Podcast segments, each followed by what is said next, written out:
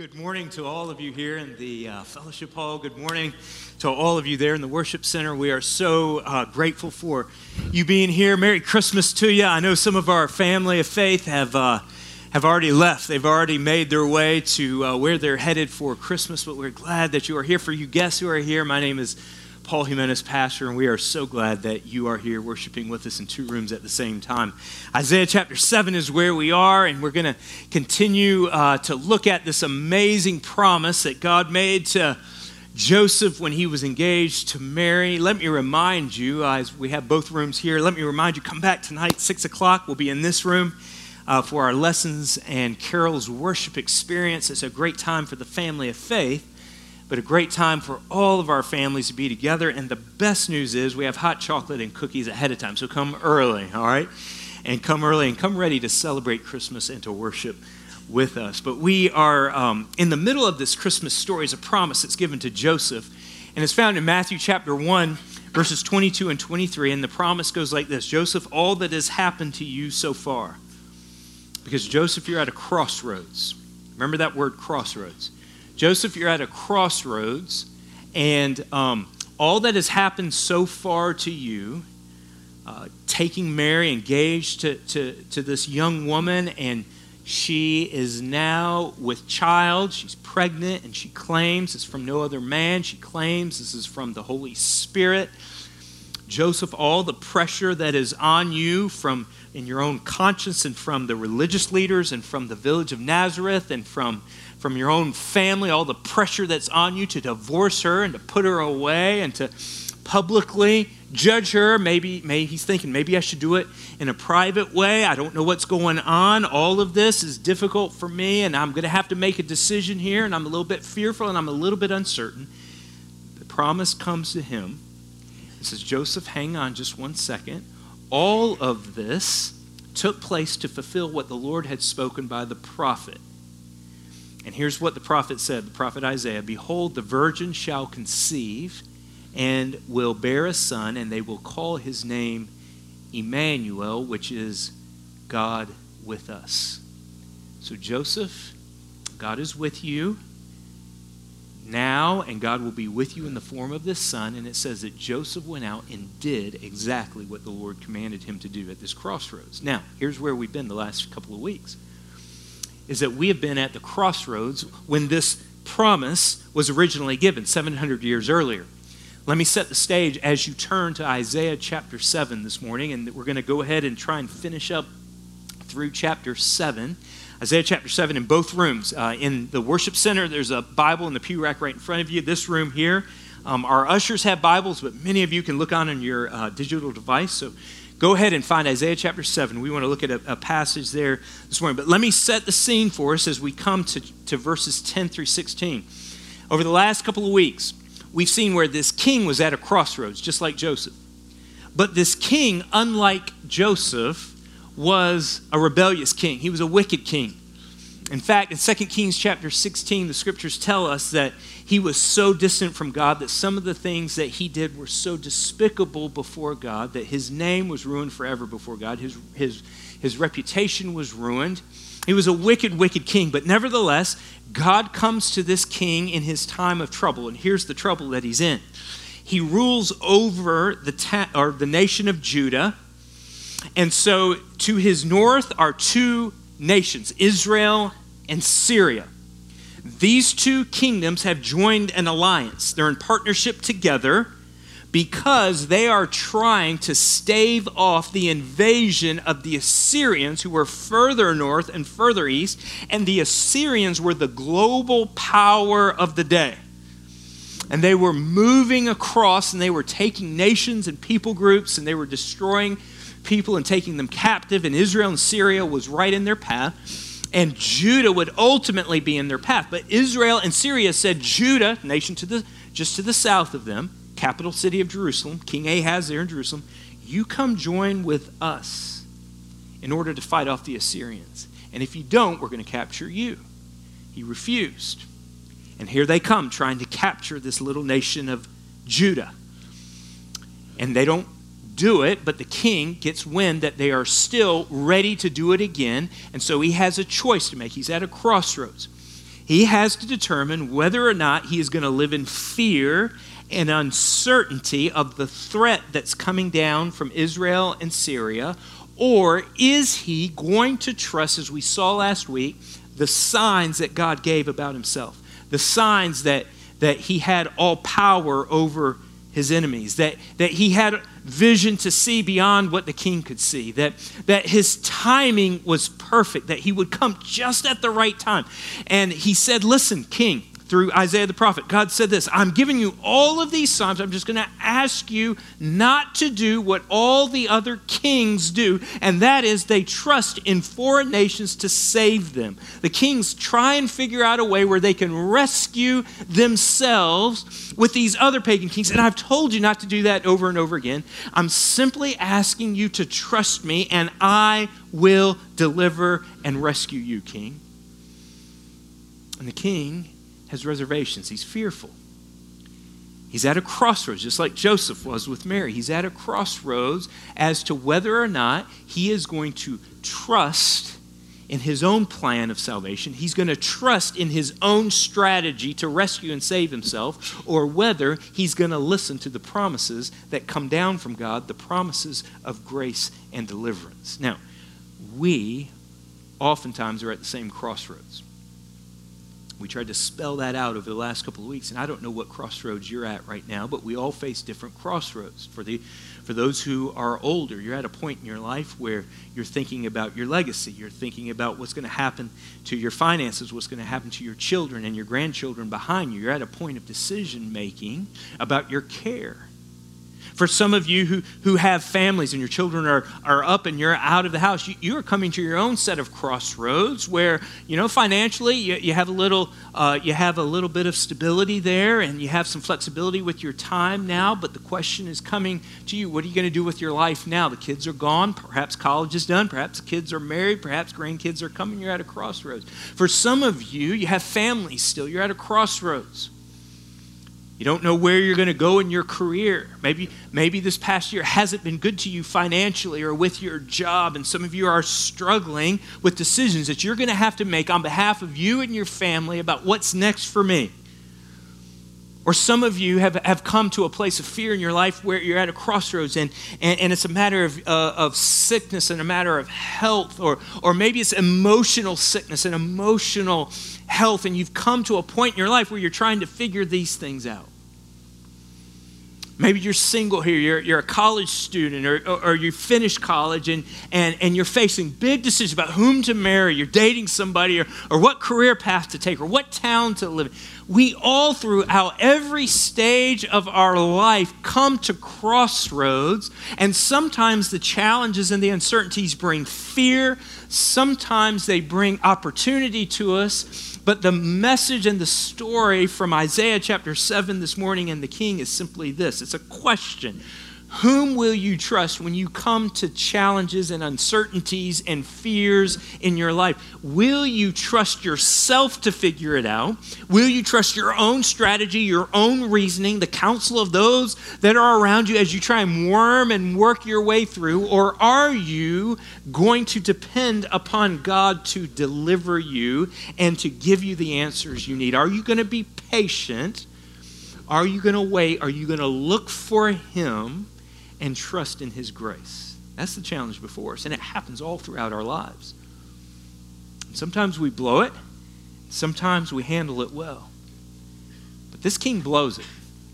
This king doesn't handle the situation well, and we come to verse 10. After over in verses 1 through 9, God comes to him, and here's what he says, I know what you're going through, and I know the timing of the situation, and I know you're frantic, and I know you're urgent. I understand that. I am here. I am with you. He comes to him and he says, as we saw last week, I know the opposition. I know the threat that faces you. I know why you're afraid of these nations. You're a king. You're responsible for your people. You're worried about the economy. You're worried about your military, king. I understand that, but I am more powerful than what you're afraid of. I am with you, king. I know that you can't see what's ahead of you. I know you're just worried about the picture now. You're just trying to figure out a way for relief and to get out of the situation you're in now. King, I know that, but King, I can see way ahead of you. I can see years ahead of you. I can see the impact of the decision you're about to make. I am with you. King, will you trust me? And he doesn't. Now watch what happens. Here we go, verse 10. So again, the Lord spoke to Ahaz. Ahaz, ask a sign of the Lord your God, and let it be deep as Sheol, or the place of the dead, or as high as the heavens. So here God is saying, King, I want you to ask me for a sign that I am with you. Now, I've already tried to assure you with signs about who I am, but now if you want to ask something from me, King, it can be as high as the heavens, it can be as low as the place where the dead is, and anything in between. I am so willing to come to you if you will simply ask. Verse 12. But Ahaz said, I will not ask, and I will not put the Lord to the test. And he said, Hear then, O house of David, is it too little for you to weary men that you weary my God also?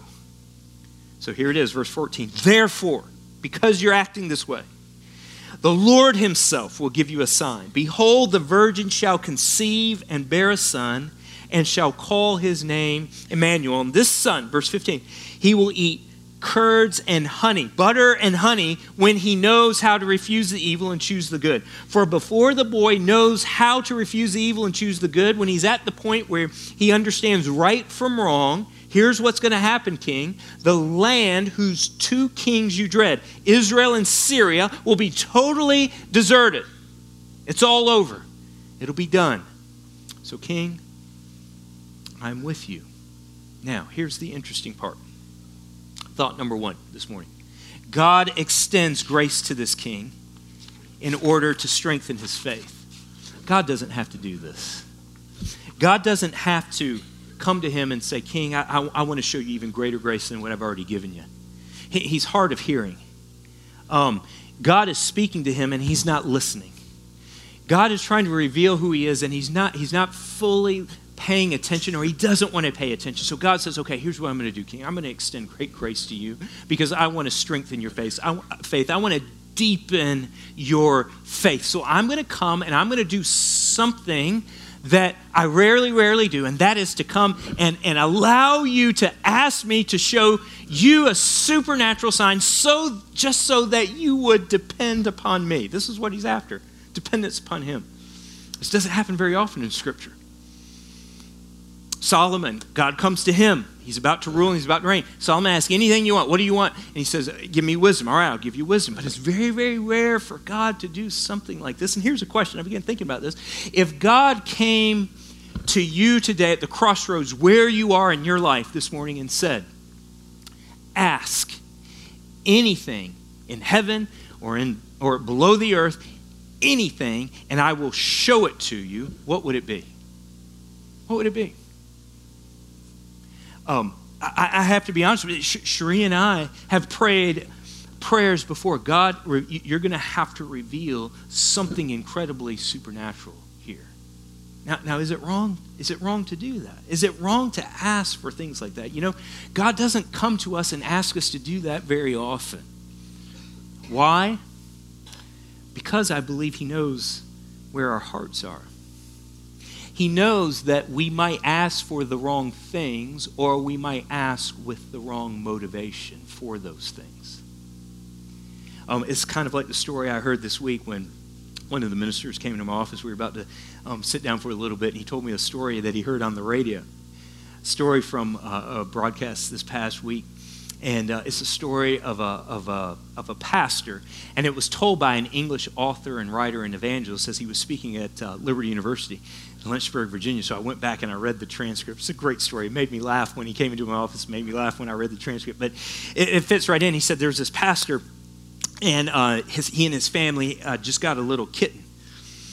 And so they were out in the garden and they were playing with this kitten, and they take the little kitten and they put him up in the tree all cute, and he climbs up the tree, but there's only one problem. He goes past a big branch and he gets caught. He gets stuck there. And they can't get him down. It's too far up. They can't maneuver their way around to find this kitten. So the dad says, all right, here's a great idea. Dads always have great ideas, don't they? He said, here's what we're going to do. We're going to get a rope, and we're going to take one end of the rope, and we're going to tie it to the branch, and we're going to take the other end of rope, and we're going to tie it to the end of the car. And so he gets in the car, he makes the connection there, and he gets in the car and he begins to drive. And you know how it is, just trying to be careful, just trying to step on the accelerator a little bit at a time, a little bit at a time. That branch, sure enough, it's working. Sure enough, it's working. Coming down slowly. He keeps going, but he accelerates just a little bit too much, and swap, there it goes. The cat takes off like a rocket. The branch totally snapped. The cat's out like in the stratosphere, and it's gone. The family's like, what happened to the cat? Right? He's gone.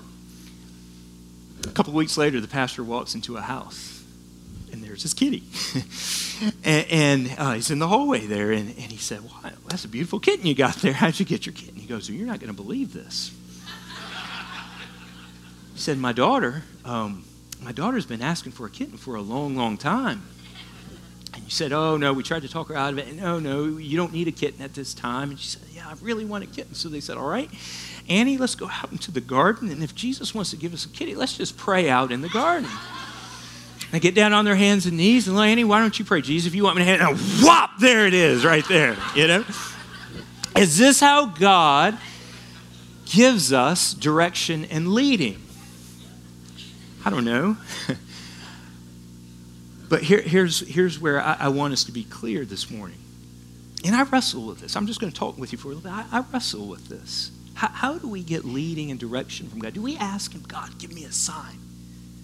God, give us something supernatural. Well, here's the thing. Number one, in this text, Ahaz was the one who was invited to give the sign. God knows. Ahaz just didn't up and say, God, give me something. And in Scripture, it's very, very rare for God to deliver something like the cat to little Annie in that form and fashion. Now, we have it in Genesis. We have it just in a couple of places. I was reading this week. I was kind of surprised. It happens in a couple of places where Abraham wanted a bride for his wife, and so he sends his servant. How would you like this? For those of you who are single, how would you like this? The servant goes and he says to God, God, I'm on a mission on behalf of my master, and the first woman that comes and dips her pot in the water and serves me is the one that's going to marry Isaac. How do you like that? It's kind of like if when you're dating someone, if she wears a green sweater, it's a go. If she wears a red sweater, it's a no-go, right? Yeah, God rarely works like he did with Abraham, right? Gideon's one, he put out a fleece. You ever hear that phrase before? Been put out a fleece before God. Gideon was told to do something. He was told to take courage. He was given the mission, but he just didn't have enough faith, and he was weak. And he puts out a fleece, and he says, "God, when I wake up in the morning, the fleece needs to be all wet. It's dry now." And he did. And he says, "Okay, I got another one for you, God." It's kind of like God's this magic trick performer. So God, when the next morning, I want it not to be wet. I want it to be dry. And God did it again. God, in His great mercy and His great patience, said, "Okay, I'll help you in your weak faith." Ahaz's son, Hezekiah, asked God to do something supernatural, turn back the sun, and it happened. But it's very, very rare that we see things like this happen. In fact, when Jesus comes to the religious leaders, Jesus says something about signs that makes you stand up and take notice. These religious leaders wanted to manipulate Jesus. They wanted to test him. They really didn't believe. And I think this is the key. Their hearts were not open to receiving Jesus. Their hearts really weren't open to listening to him. Their hearts were hardened towards him. And so they come to Jesus and they say, Jesus, show us a sign.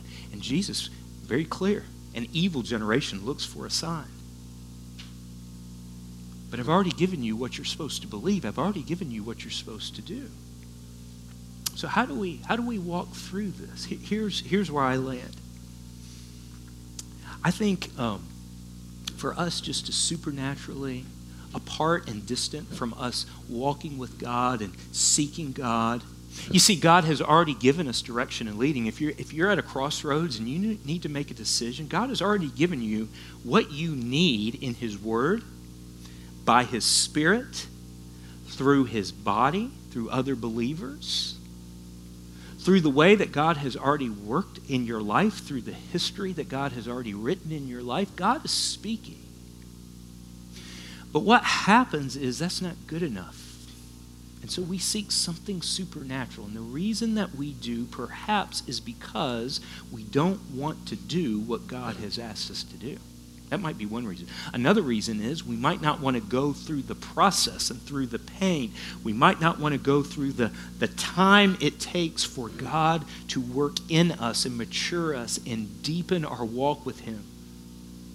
We want quick answers, and so, God, you need to do something supernatural right away.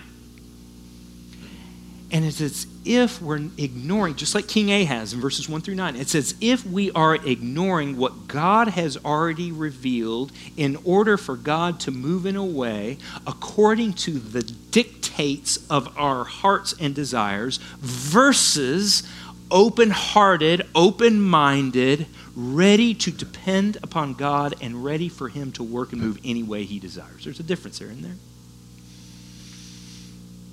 And so this morning, I would just encourage you as you come to the crossroads in your life. Let me leave you with this statement here. God's grace, His supernatural working, isn't extended to us, His power, to dictate to Him what we want from Him, but instead to deepen our trust in Him so that what He desires and how He delivers is totally within His gracious and all-powerful hand.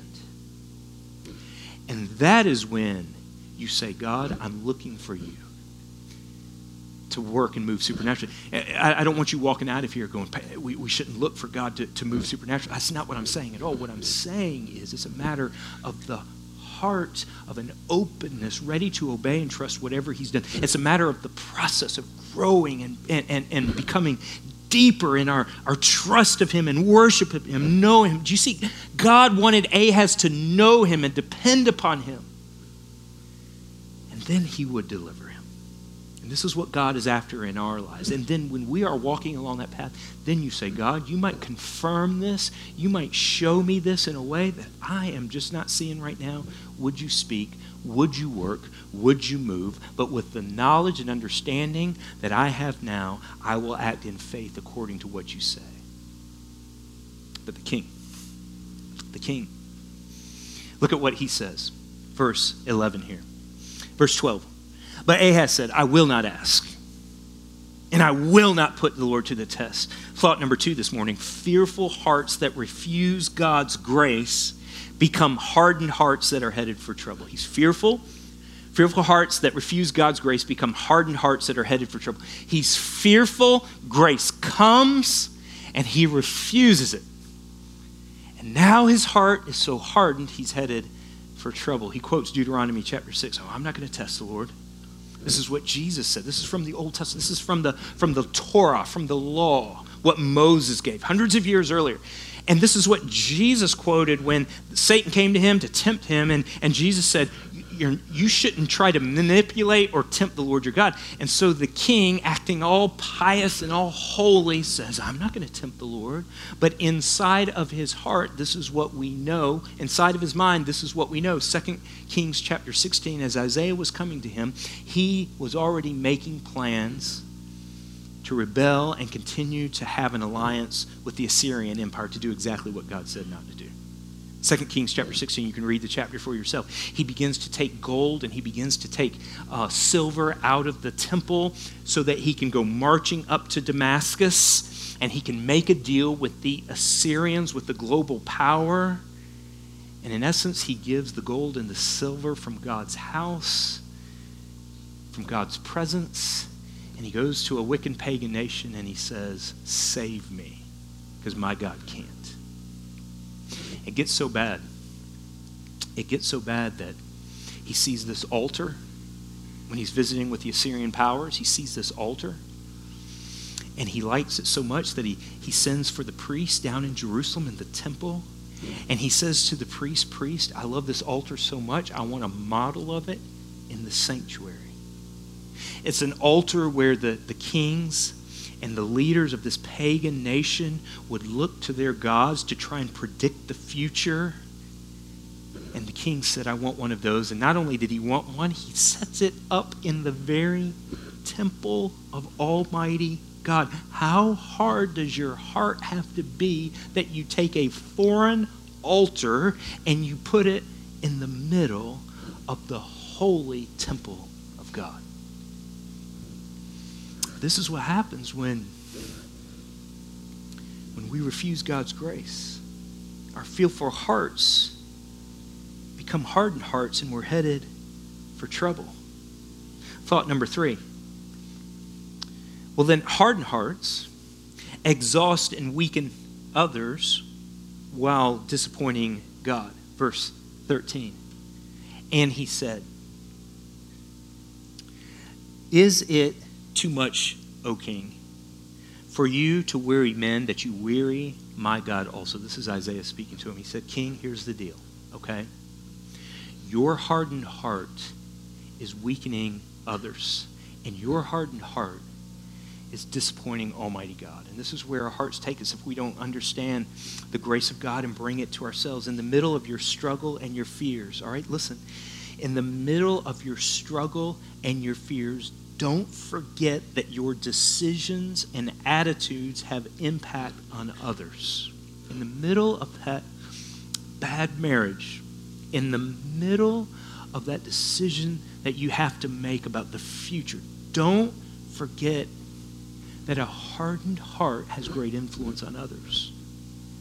In the middle of your fear and struggle, we often are longing for self-preservation and for relief.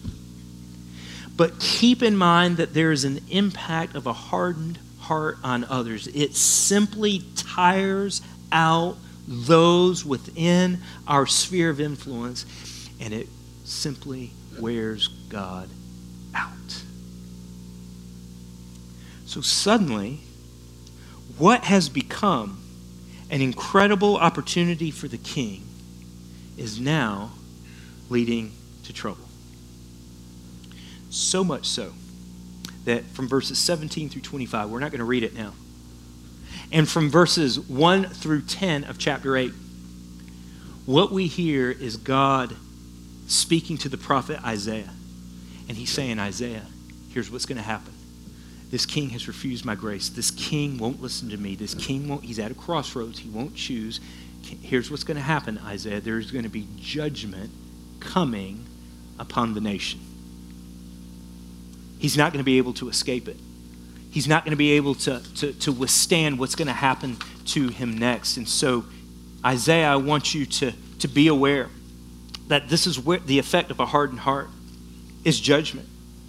Now, here's the amazing thing. Verse 14, look at it again. "The Lord himself will give you a sign, and give you a son. His name will be Emmanuel. And by the time that the son is able to choose right and wrong, he will... The threat, Israel and Syria, will be over." Who is this son? Here's the amazing part about this promise. Hang in there with me. This son, we don't know exactly who he is. I remember when I was in seminary, Old Testament class, assignment. I had to figure out who this son was. The professor loved this. No one knows for certain at this point. 2,700 years, we don't know for certain. Here's a couple of guesses. It could be Isaiah's son. Chapter 8, verses 1 and following, we have a son given to Isaiah. That could be it. It could be Hezekiah, Ahaz's son. It could be the prophet's son. It could be the king's son. We don't know. Some people think it references the babies that are born there within Israel, that this was a sign that God was with the nation still. One theory says, and I like this one, that within the house of Israel, within the house of Judah rather, there would be a woman who would give birth. And this birth would signify to the king and the royal household that this indeed is the one who has come. And by the time that son grows up and is able to distinguish between right and wrong, the threat from Israel and Syria will be completely over. And this is exactly what happened. It wasn't long after Isaiah chapter 7, verses 1 through 17, that the threat from Israel and Syria is done. God was exactly right. God was true to his word. He was true to his promise. A son's going to be born when he's old, when he's able to choose between right and wrong, the threat is gone. God was faithful in delivering. God was faithful in his grace to the people of God. Here's the other part. God also needed to be faithful in his judgment. Now, I didn't see this coming when we started this series. That from chapter 7, verses 17, all the way down to 8, verse 10, here's what you have. Because Ahaz, you have rebelled, and because you will not believe, and because you will not trust, you will be judged. And that this son who is coming is both a sign of grace and deliverance, but it is also a sign of judgment to those who will not believe. Amazingly, in Isaiah chapter 7 and 8, right at the heart of it, is this little baby born to a queen or to a princess or to a prophet or to somebody that we don't know. Is the son that is born. We don't know his name. We don't know who his mother is exactly, but it is the seed of the gospel, which shows us God's grace in bringing mercy and deliverance for those who believe, but judgment for those who do not believe. Did you see it in there? The gospel's there. And for those of you this morning, let me just pause right here. For those of you this morning who have come and you're in both rooms here, and you might be with guests or you might have been coming for several weeks now, here is my heart for you this Christmas, that you understand how much God loves you and how much God's grace has come to you regardless of where you are. And God has, through his own son, through Jesus, offers you forgiveness and mercy. Just by you listening to my words this morning, just by you hearing out of my mouth share with you this incredible news, just by you in these two rooms hearing the words of what has been sung, hearing the scriptures, reciting the scriptures, what you are hearing is God's grace for a heart that is wayward and a heart that is perhaps running from God. And I want you to hear the very good news of Christmas, and that is God has come to deliver and to rescue you. But if you refuse, you will be judged. So I urge you to listen this morning, not as Ahaz did, but I urge you to listen with all of your heart to the incredible news that's been given in Christ. So fourthly, here's the fourth thing this morning. God's presence in the middle of today's fears then calls us to a dependence for tomorrow's deliverance. Chapter 8, verses 11 through 15. Let me repeat that. God's presence. Here's the hope. All right, God's going to come to Isaiah. After all of this, God's going to come to him. He's going to give Isaiah hope. He's going to give us hope this morning. God's presence in the middle of your fears. All right, this is what God is after with the king. I want to show you a sign. Why? Because I'm with you. I've told you all about this situation. I've told you all about my power. I've showed you my vision. All because I want you to know I am with you and I'm present with you. I want you to trust me now for today, and the deliverance will come. This is what God is saying. God's presence in the middle of the fears of today assures us of tomorrow's deliverance. Don't get impatient. Don't get impatient. The presence of God today is what God is after. Because here's what we're after. We're after the deliverance today. God is after our dependence upon him today. Here's why God doesn't come to us often and say, ask anything you want from me, because he knows we ultimately will worship and be attached to the things that will deliver us. We will worship the answers, not the deliverer, not the one who will rescue us. And so here's the message from Isaiah chapter 8, verses 11 through 15. God's presence today assures you of the deliverance for tomorrow. Read with me. God brings Isaiah close to him, and he says this: "For the Lord spoke thus to me with his strong hand upon me." Can you just sense the power of God speaking to Isaiah? "And he warned me not to walk in the way of this people, saying, do not call conspiracy all that this people calls conspiracy, and do not fear what they fear, nor be in dread. But the Lord of hosts, him you shall regard as holy. Let him be your fear. Let him be your dread, and he will become a sanctuary. I love this. He pulls Isaiah to the side and he says very clearly and strongly, Isaiah, don't fear like they fear. Don't listen like the king is listening. Don't trust in those things that will rescue and save yourself. Fear me. And this makes all the difference in the world. It's such a preachy thing to say. It seems so trite just to say, trust in the presence of God. But folks, here's what I'm telling you. If you can get a hold of the fear and holiness and presence of God in your life, and you can before him see him and encounter him, then your trust will begin to deepen. Then your heart will become open. And this is the crossroads. This is when you're at the crossroads. Look for the presence of God. Long for it. Pray for it. Let him be your sanctuary. The presence of God in your life to lead you and guide you and to direct you. Yes, there are other things to consider when you're at the crossroads, but begin there. Begin there.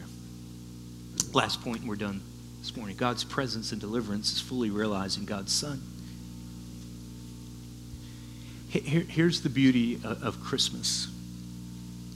As I was thinking about it this week, here's the beauty of this story of Ahaz and his sin and his rebellion and the prophet pleading with him and bribing the Assyrians to come help him.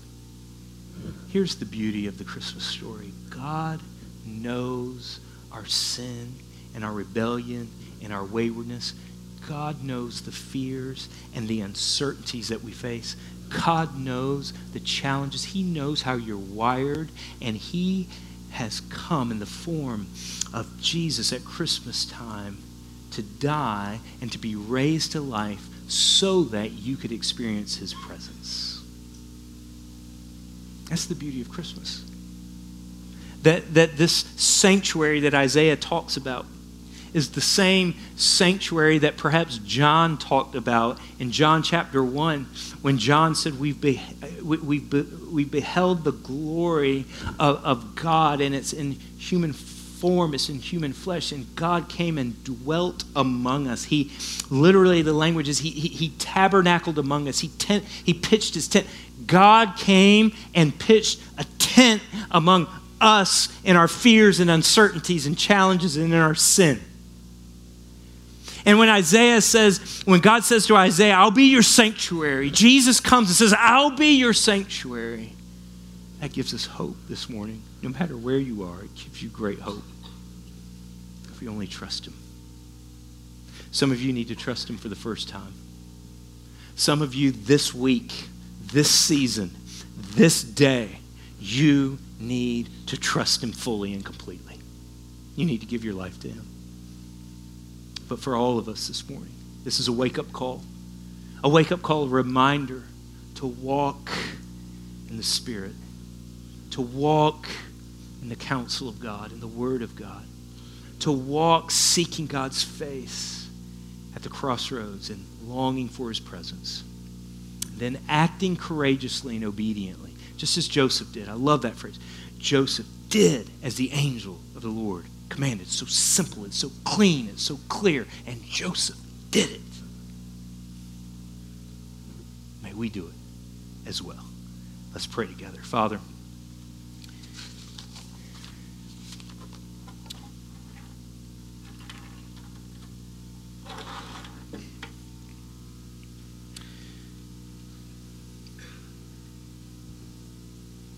Father, there's a lot to do today and a lot to do this week, and we're ready to go. We're ready to travel. We're ready to shop. We're ready to spend time with our families. But Father, this moment right now could be the most critical aspect of the Christmas season for some who are seated here and in the other room. And you might be calling, and you might be working, and you might be moving, some to place their faith and their trust in you. Some because of where they are right now in their lives, in their fear, and some where they are in the crossroads of opportunity. But Lord, we pray that you would look at your people and in your grace cause your people to respond with great obedience and trust and worship. And that, Father, deep, deep down inside in hearts right now, that there would be a working of your Spirit to the point where we respond, all of us, to exactly what you have in front of us. May we not be like King Ahaz. It would be like Joseph. So, Lord, here's your people. Lord, I pray that you would strengthen your people by your grace. Lord, there are those here who do not know you. Would you reveal yourself in a mighty way to them? All for the glory of God. And we pray this prayer now. In Jesus' name, amen and amen.